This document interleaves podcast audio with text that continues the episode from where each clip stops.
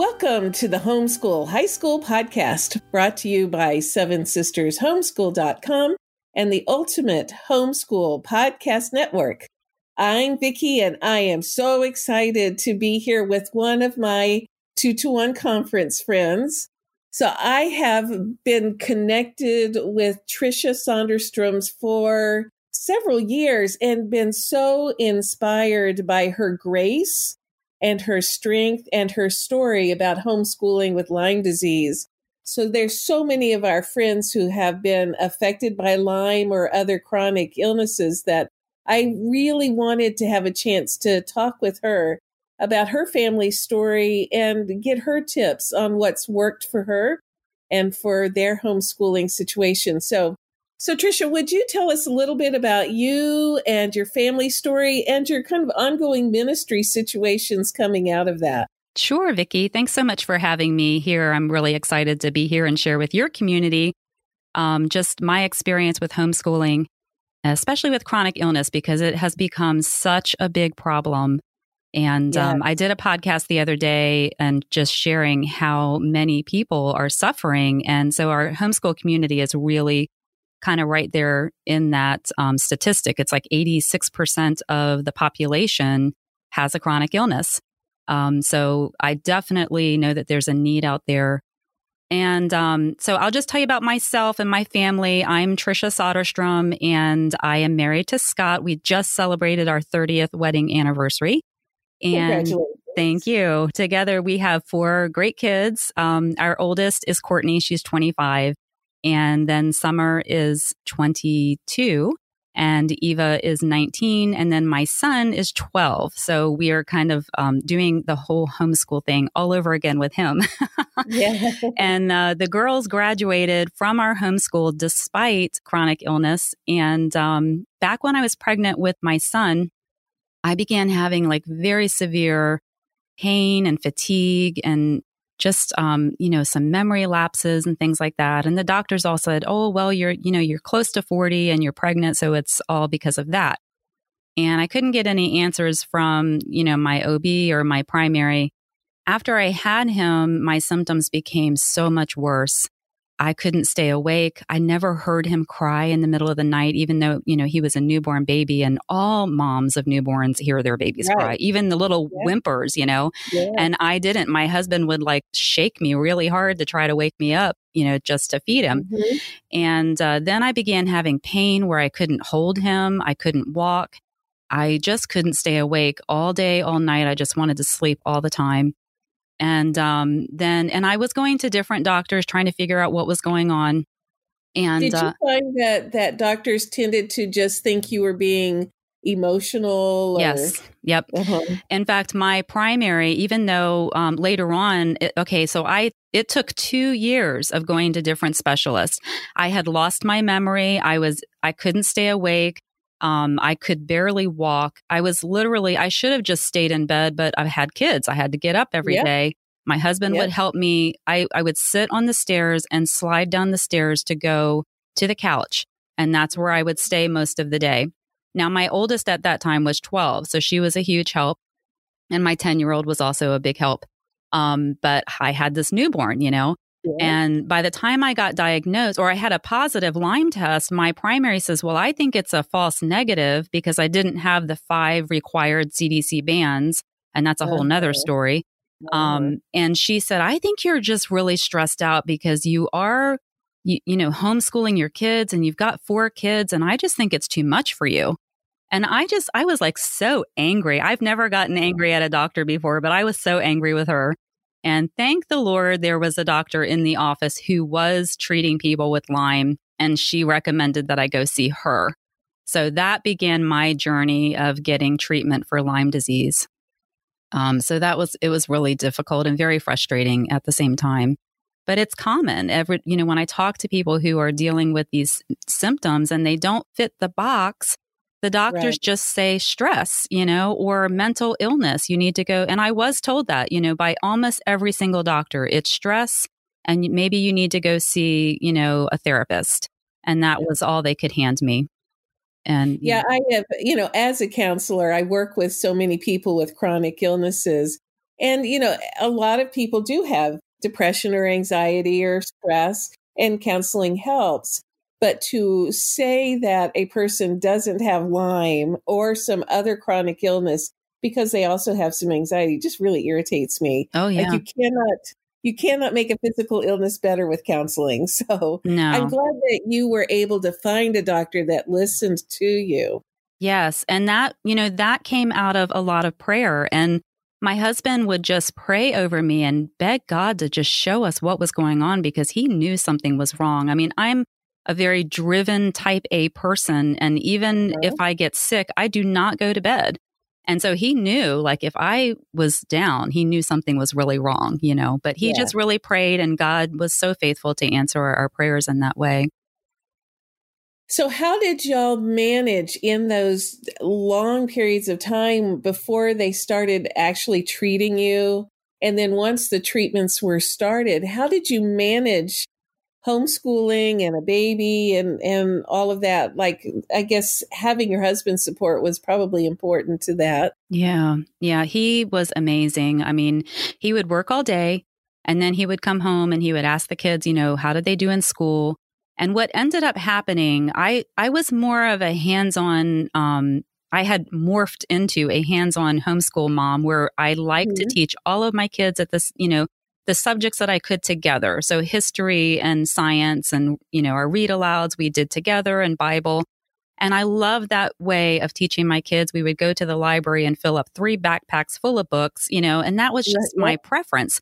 And when this all started happening and I couldn't stay awake, um, my husband took charge and he ordered, like I call it canned curriculum.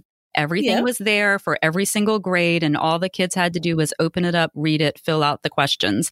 And I hated that so much. I was so frustrated, you know, but um, and I, I mentally could not teach them and I mentally could not help them and I could not even grade their work. I, I couldn't make sense of anything that I was reading. And yeah. I would fall asleep during read alouds, like right there on the couch, which was weird, but it happened. And so my husband had them do the canned curriculum. He would come home, he would help go through their work just to make sure that they were learning.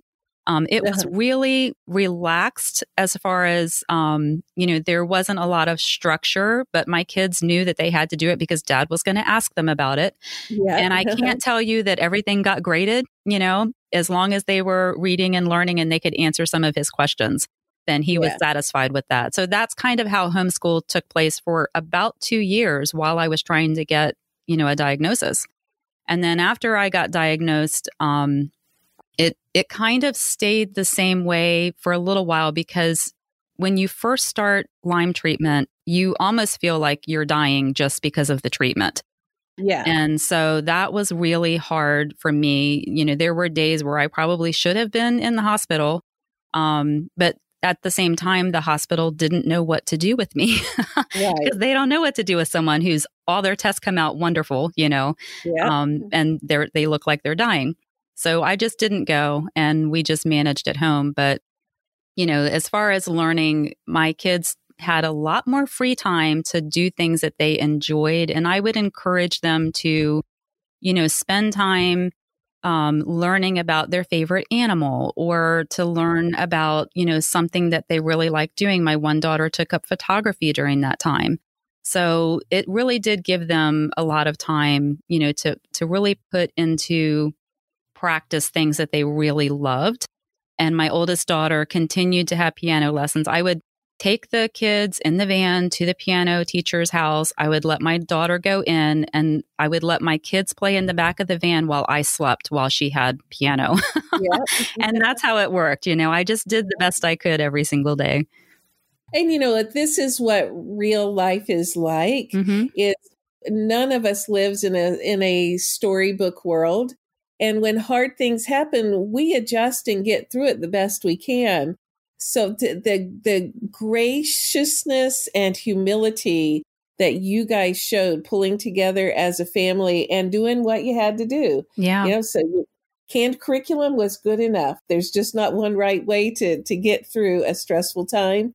And sleeping through piano lessons, that's good enough because there's not one right way yeah. to homeschool and, uh, and I love how your family pulled together through that. it was such a necessary thing. Um, and then my kids started showing symptoms. So my like my second daughter began having a lot of the same symptoms that I was having. And it really, at first, I thought she was, you know, just imitating me because she just, she, you know, if my favorite color was yellow, her favorite color was yellow. So I thought, well, she's just mocking me, you know, doing what I was doing.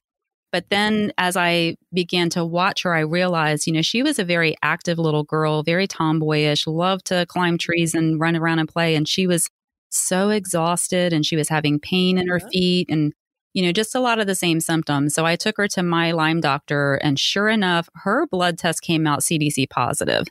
Oh, and oh also along with, you know, the different co infections that we all had. But as it was almost like one by one every year, we were diagnosing another child.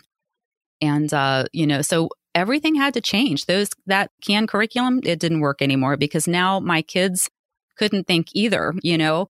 and they they couldn't get up out of bed on a lot of days they missed a lot of school and uh, we just we did the best we could it was it was really difficult because whereas they were helping me so much now they couldn't because now they're right. sick you know so there were days when it was just you know nothing like nothing got done and we didn't do school and the house wasn't clean and that killed me because I like a clean house. yeah.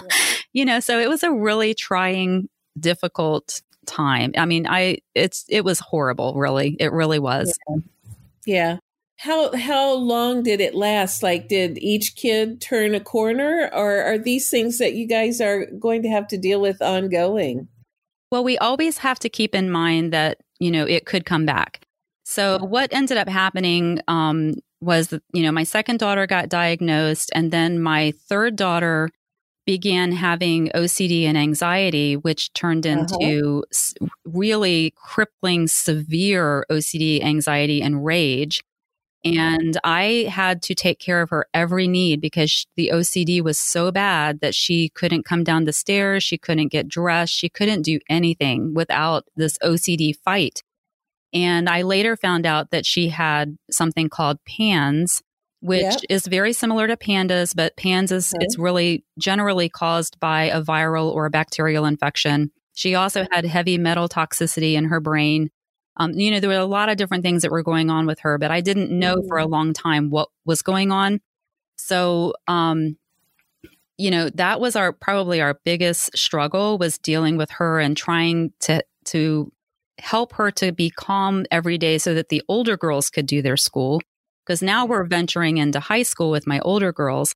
And, um, you know, so that, that was really, really difficult. But oh goodness, just thinking about that brings up a lot of emotion. Um, yeah.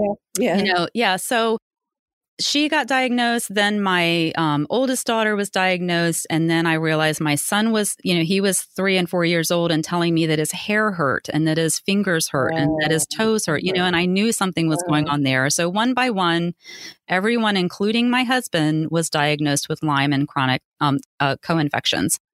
And, you know, so here we were, an entire family, you know, really sick with Lyme disease. So everything changed. Our everything changed. Our homeschool changed, the way our family ran changed, the things I could expect from my kids completely changed.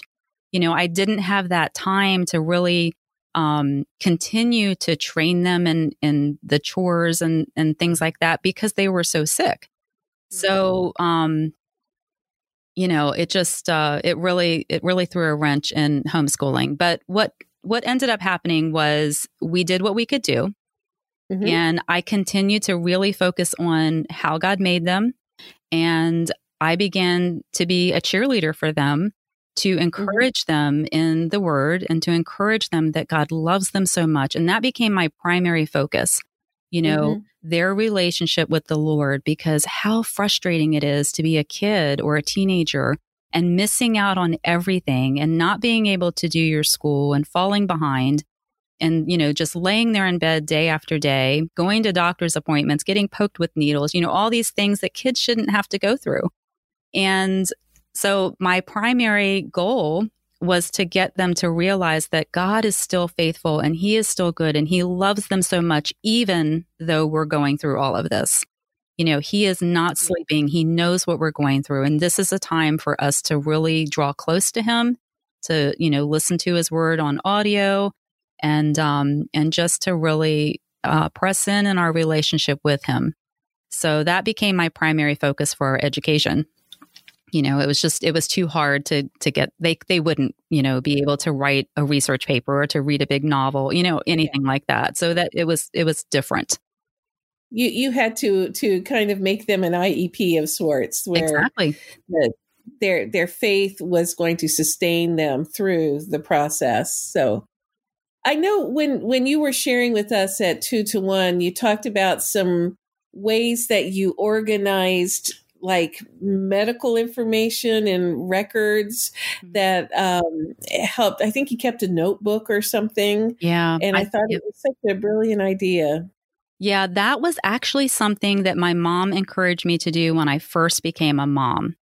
And uh-huh she was just always very careful to write things down about our health and about just, it was kind of like her journal, you know, this is what happened today and this is who got sick uh-huh. or whatever.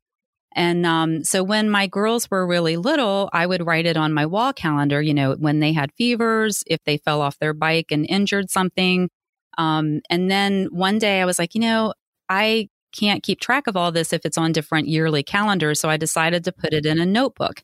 So I just grabbed like a, a spiral notebook from Walmart that has like five different sections in it. Cause at the time we had five people in our family before my son came along. And each uh-huh. person had a section. So every time we went to the doctor, the dentist, if someone fell off their bike, if they had a fever or a flu or any kind of illness, I wrote everything down. And it was really simple. It wasn't anything elaborate or complicated. And I would just pull it off. I had it on the shelf right in the kitchen and I would just pull it off the shelf, write it down and put it back up on the shelf. And then it has little pockets in it. So I would put the, the CDs in there with the x-rays or any, you know, medical information I needed to put in the pocket. And so that became my, my go-to and how I organized our health. And when it came time to get my kids diagnosed with Lyme, I actually was able to take in my notebook and sit it down before my doctor and say, you know, this is their record. So she looked through it and she was able to see, okay, this is when the kids got tick bites. These uh-huh. are the uh-huh. fevers that they had. These are the symptoms that they started showing. And she was able to clinically diagnose the, a couple of them who kept getting negative tests that they did, in fact, have Lyme disease and Bartonella and Babesia um, mm-hmm. based on my notes. And so I just, I feel like that's something that every mom should keep on their shelf, just a simple notebook or a three ring binder, however you like it. Um, just to keep track of things like that because you never know when it might you know come in handy like that to help get your kids diagnosed if if they're having health issues yeah and you know one of the things that i work with with my clients is keeping a journal sort of like that on mood and health and and things that are going on in life the positives and the negatives mm-hmm. because really it helps them become their own scientist yes. and to know what works and what doesn't. And in your case it literally helped the doctor with the diagnosis. Yes. Yep. It was really helpful. And my doctor was like really kind of impressed that I kept yeah. all that information, you know, so organized and in one place. But that's also my background is administration and organization kind of thing. So for uh, me, it was so really easy. Some people don't like that kind of thing, but I, it is very valuable. Yeah. And so then yeah. I ended up creating the risk management for the homeschool mom ebook because I thought, you know, every mom should have this information and also, you know, the the systems, like I talked about at two to one, the systems that I already had in place before we got chronic illness is really what kind of held my home together when we yes. got sick. Right. It is, is so impressive when I was listening to you talk about how the that was a tool that helped your family get through a very tough time. Mm-hmm. So tell a little bit about that. So the you know like the systems that I had in place. Uh, when I say system, I mean you know your routine and yeah, um, yeah. your chore charts and and things like that, and also having one place where I had all the information for all the bills that you know that we had and the account numbers and the phone numbers and really important information at my fingertips so that it was easy to find. And for example, last year I had two major surgeries. I almost died from a colon rupture And Oh, my family was able to keep the home running because I had everything organized and in place. And so I don't I don't think that we really recognize that the things that we do in our home can really make a big difference. You know, if we have to go away on an emergency trip or if we end up in the hospital. Yeah. Um, you know, and so that that way, you know, your family can just pick up and and take over. yeah. You know, this is a great segue. Could you tell people how to get in touch with you and to find that resource? Sure. My blog is aboundinginhopewithlyme.com. And I'm also on all social media platforms at the same. My resources are in my shop. So if you go to my blog, up there's a menu and you can just hit shop up there and go there and you can find that ebook. I'm playing around with the idea of a e-course. Um, I want to do a kind of a, a live course just to help moms who have already purchased it to walk through the different sections and and figure out how to, you know, put down the information that they need because it can be very overwhelming for someone who doesn't like to keep things like that. Right. yes, that's that's a great idea.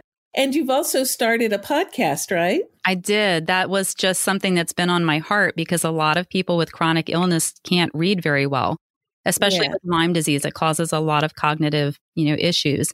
So I started a podcast called Abounding in Hope Talks, and I just recorded my sixth one that I uploaded, and that's you know that is about when you hate homeschooling because Yeah. in the middle of that you know journey of everyone being sick, I did hate homeschooling. And it was so frustrating, um, so very difficult. But God was so faithful and He grew me and He gave me the patience I needed. And He helped me to keep going, even though it was a discouraging, difficult time. I, I love that. And I'm so glad that you started the podcast. So I will put links in the show notes to all of these. And I guess we should wrap it up for today. So thank you so, so very much for being with us, Tricia. And it's such a blessing to hear your story and know that that your family pulled together, got through, God was faithful, and that can be an encouragement to other families also. Yeah, thank you. So, this has been the Homeschool High School podcast brought to you by Seven Sisters Homeschool.com and the Ultimate Homeschool Podcast Network. We will see you next week. And before you go, hop over to iTunes and leave some stars and maybe a review, and that will help other homeschool families find us. All right, have a great week.